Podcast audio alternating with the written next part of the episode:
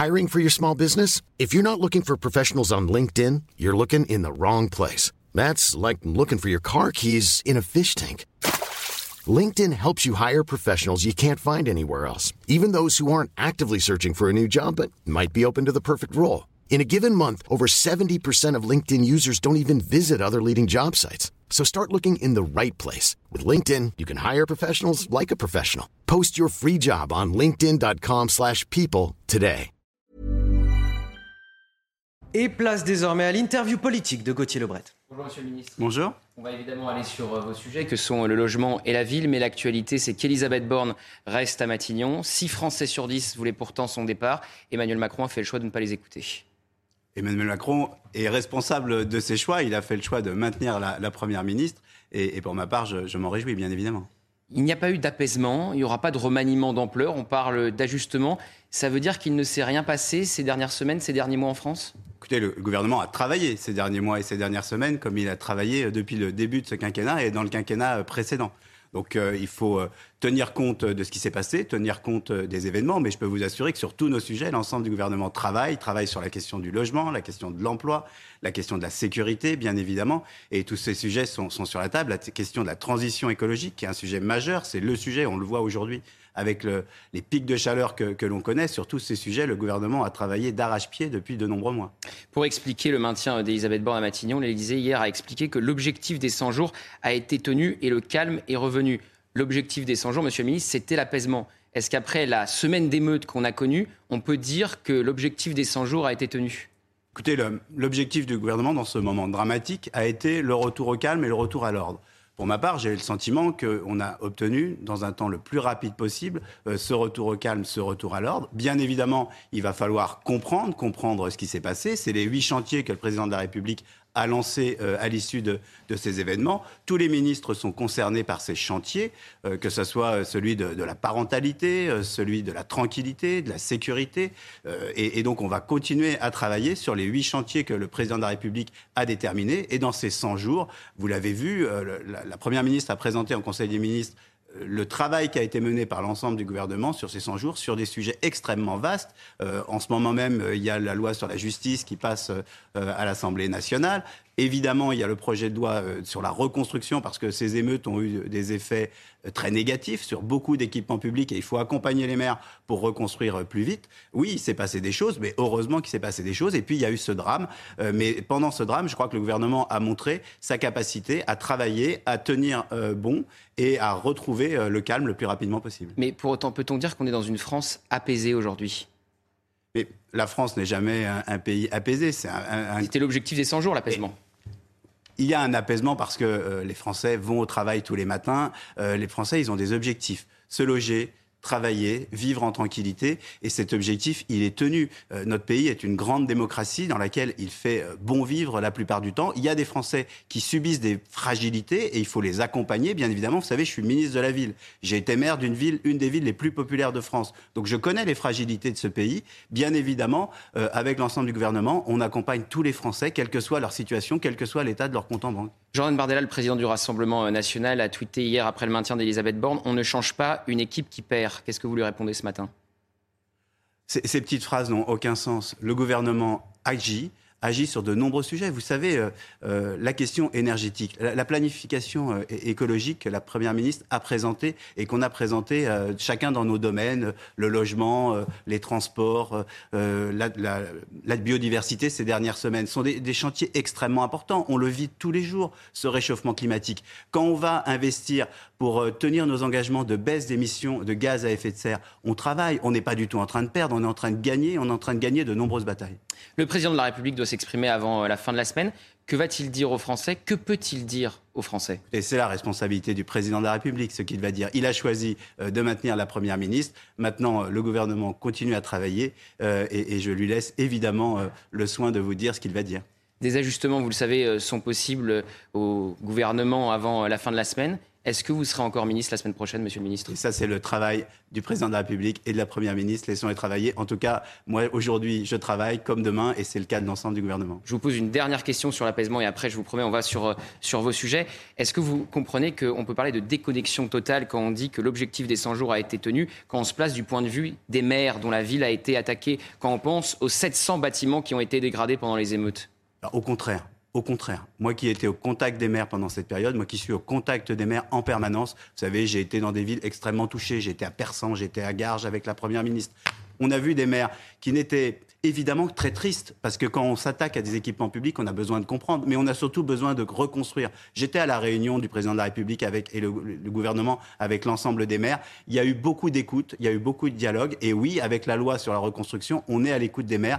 Les maires, ils sont au travail, vous savez, c'est, c'est vraiment le cœur de notre démocratie, les élus locaux. Moi qui en étais un, je sais à quel point on, c'est important, on est au contact direct avec nos populations, on travaille, on les écoute, et le gouvernement est très proche euh, des élus locaux, des maires. On est de nombreux maires ou d'anciens maires, bien évidemment, dans ce gouvernement. Et on fait très attention à nos anciens collègues. On va sur vos sujets, monsieur le ministre du Logement et de la Ville. Y a-t-il un lien entre les émeutes et le manque d'investissement dans certains quartiers ? Non.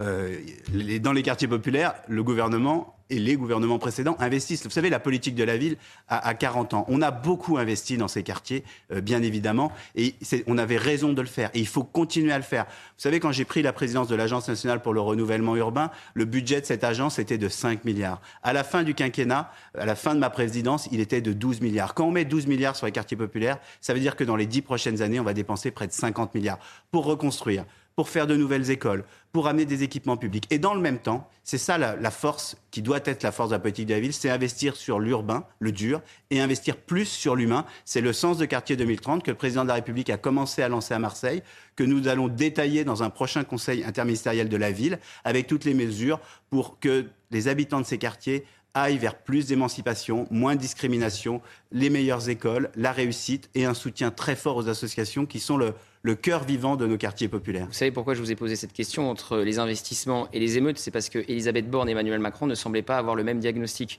On a Elisabeth Borne qui nous a expliqué que là où il y avait eu un manque d'investissement, il y avait eu des émeutes. Et au contraire, là où la politique de la ville avait fait son œuvre, il n'y avait pas eu d'émeutes. Et la semaine dernière, depuis le sommet de l'OTAN à Vilnius, Emmanuel Macron a dit qu'il n'y avait pas de lien entre les émeutes et la politique de la ville. Donc forcément, pour les Français, c'est compliqué de comprendre la position du gouvernement. Mais on voit que vous partagez la position d'Emmanuel Macron. Vous, vous le savez... Euh, cinq cent cinquante villes ont connu euh, ces émeutes.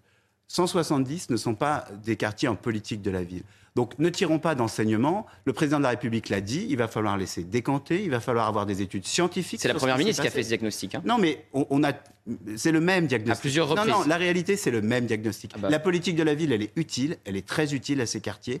La difficulté, c'est que dans ces quartiers, souvent, quand on va mieux, on le quitte. Nous, notre enjeu, c'est faire que dans ces quartiers populaires, et c'est bien d'être un quartier populaire, c'est une chance pour la République, eh bien, les habitants de ces quartiers populaires aient envie d'y rester. Moi, c'est la politique que je mène, que je souhaite mener, que j'ai menée euh, comme maire de Clichy-sous-Bois et que je souhaite mener euh, comme ministre de la Ville, c'est-à-dire donner envie aux habitants de ces quartiers parce qu'ils s'y sentent bien, parce qu'ils s'y sentent en sécurité, parce qu'ils Ils ont le sentiment, à juste titre, que cette école est une école de qualité, qu'ils vont y rester pour élever leurs enfants.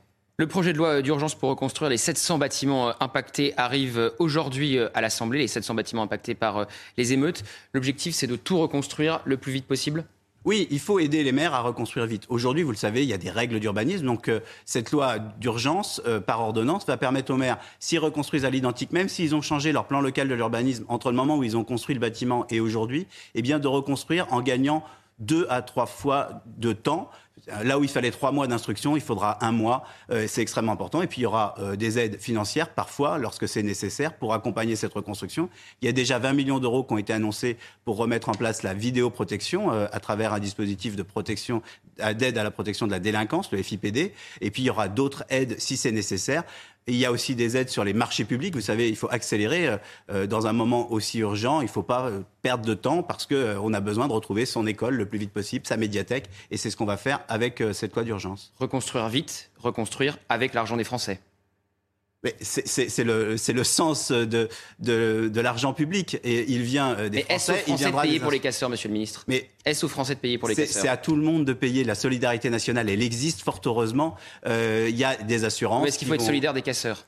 Mais on n'est pas solidaire des casseurs, on est solidaire de ceux qui ont besoin de ces équipements publics. Je peux vous assurer euh, que les maires que j'ai rencontrés, ils veulent retrouver très vite une mairie pour accueillir leurs habitants, ils veulent retrouver très vite un conservatoire pour accueillir les élèves. Et ce n'est pas de la solidarité, c'est de la solidarité pour ceux qui habitent et ceux qui habitent normalement. Et c'est l'énorme majorité des habitants des quartiers populaires. Est-ce qu'il n'y a pas un risque de perdre le consentement à l'impôt, monsieur le ministre, qu'on demande aux Français de payer pour des casseurs qui ravagent tout mais sur leur passage ? M- monsieur, on ne paye pas pour les casseurs, on paye pour les habitants de ces quartiers qui ont le droit. C'est le sentiment qu'ont certains Français.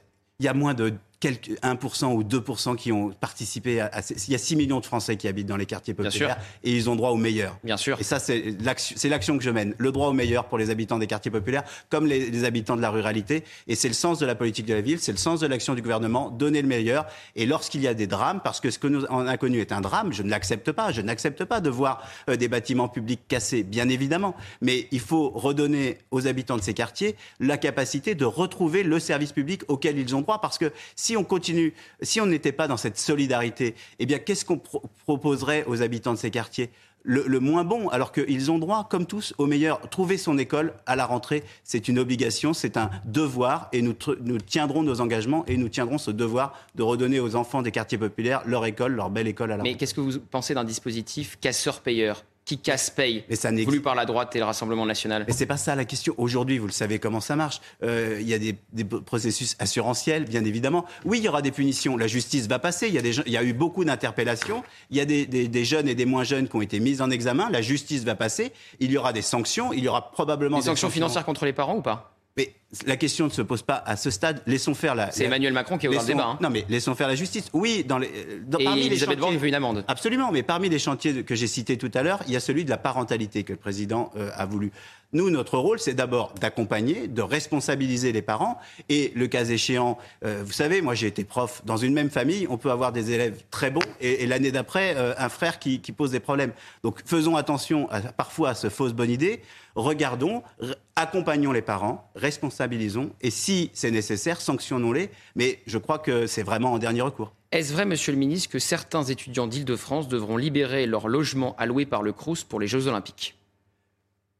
Alors c'est une possibilité, euh, mais bien évidemment, euh, si on devait aller vers cette possibilité, les étudiants euh, ne paieraient plus euh, leur loyer, ils seraient relogés. Si... Vous savez, beaucoup de logements ils sont libérés. Ils seraient relogés à chaque fois ? Oui, bien évidemment, s'ils en ont besoin. L'État demanderait trois mille logements Écoutez, libérés au Crous. Oui, oui, mais beaucoup de logements sont libérés pendant l'été. Bien c'est, sûr. C'est, c'est un fait. On l'a déjà connu dans d'autres compétitions évidemment. Et ça s'est déjà très bien passé.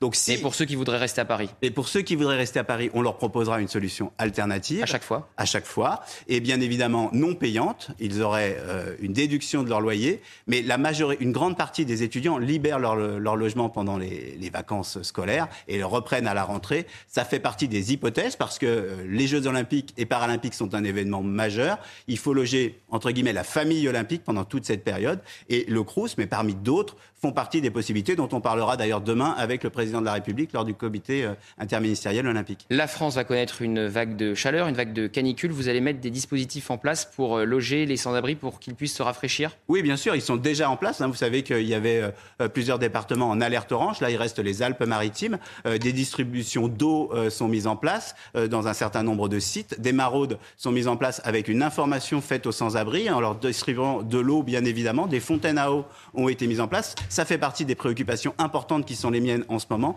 Faire attention parce que euh, les sans-abri sont aussi en danger euh, pendant les périodes très chaudes que pendant l'hiver. Et bien évidemment, l'ensemble des préfets, les, les services de l'État sont mobilisés pour soutenir les sans-abri qui risquent euh, de souffrir très, de manière très importante de la chaleur. Alors au sujet des sans-abri, savez-vous qui a dit plus personne dans la rue avant la fin de l'année et quand ? Alors, le président de la République a dit ça en deux mille dix-sept, mais nous y travaillons de manière extrêmement intensive. Vous la savez, promesse n'est pas tenue pour le moment. Mais cette promesse, elle est extrêmement difficile à tenir. Le, pro, le plan Pourquoi logement l'a-t-il fait alors ? Le plan logement d'abord que le président de la République a lancé en deux mille dix-sept a permis à quatre cent quarante mille personnes de quitter la rue pour un logement. Là, je viens de lancer, après le Conseil national de la refondation, un deuxième plan logement d'abord qui a la même ambition. Faire sortir de la rue pour avoir un toit, c'est un enjeu majeur. Mais oui, la situation économique, euh, les, les, les situations migratoires fait qu'il y a encore beaucoup d'argent, mais c'est l'honneur de la France de loger, de loger, d'abriter, d'héberger chaque soir deux cent trois mille personnes euh, parce que euh, on ne peut pas laisser ces gens à la rue, c'est difficile. C'est un chantier, on y travaille d'arrache-pied avec les préfets, avec les associations. J'ai mis en place un observatoire du sans-abrisme avec toutes les associations de solidarité. Je peux vous assurer que c'est un chantier très important sur lequel je suis extrêmement mobilisé comme sur les autres chantiers. Olivier Klein, vous avez été membre du Parti communiste français, puis membre du Parti socialiste. Quand vous voyez les propos de Jean-Luc Mélenchon concernant le président du C R I F qui l'a taxé d'extrême droite, vous êtes heureux de ne plus être au P S pour ne pas faire partie de la NUPES ? Moi, mon engagement euh, de gauche, il est connu. Mais oui, ces propos sont indécents. On ne peut pas attaquer le président du C R I F de cette manière-là. C'est indécent, c'est choquant. Euh, le jour de la rafle du Vel d'Hiv, je, je, je ne comprends pas, je, je suis vraiment euh, outré euh, de tels propos. Je, euh, Jean-Luc Mélenchon a aussi accusé Emmanuel Macron de faire le jeu de, de l'extrême droite ce week-end sur son blog. L'extrême droite, c'est le sens de mon engagement. Lutter contre l'extrême droite, c'est le sens de mon engagement en politique depuis toujours. Et, et ça restera le sens de mon engagement. Au, au contraire, je pense que c'est ces propos outranciers qui font le jeu de l'extrême droite. Et, et, et ce qui ne fera pas le jeu de l'extrême droite, c'est de continuer à agir au sein du, du gouvernement, de montrer qu'on peut changer euh, ce pays, de continuer à le changer et de faire vivre les populations ensemble plutôt que les opposer les unes aux autres. Une dernière question, euh, Olivier Klein, toujours concernant la NUPES. Sandrine Rousseau accuse Patrick Pouyanné, décoré de la Légion d'honneur, le P D G Total, d'écocide. Manon Aubry, euh, députée euh, L F I, voudrait rebaptiser la vague de chaleur du nom de Total Énergie. Qu'est-ce que vous en pensez ? Vous dénoncez là aussi une surenchère ? Mais c'est, c'est, ces propos euh, outranciers n'ont, n'ont, n'ont pas de sens. Bien évidemment, euh, l'ensemble des acteurs doivent jouer leur rôle sur la baisse des émissions de gaz à effet de serre. Nous avons la chance d'avoir une grande entreprise française euh, qui doit jouer son rôle, qui le joue. Et si elle doit le jouer encore plus, eh bien, je peux vous assurer que le gouvernement le fera, le fera qu'elle joue encore plus son rôle. Euh, mais en, en attendant, soyons attentifs, ne, ne, ne, ne jetons pas des propos outranciers sur la table, parce que là, oui, on fait le, le jeu du, du Front National, on fait le jeu de toutes les outrances. Merci beaucoup, Olivier Klein, ministre délégué à la Ville et au Logement. C'est à vous, cher Anthony Favalli, pour la suite de la matinale.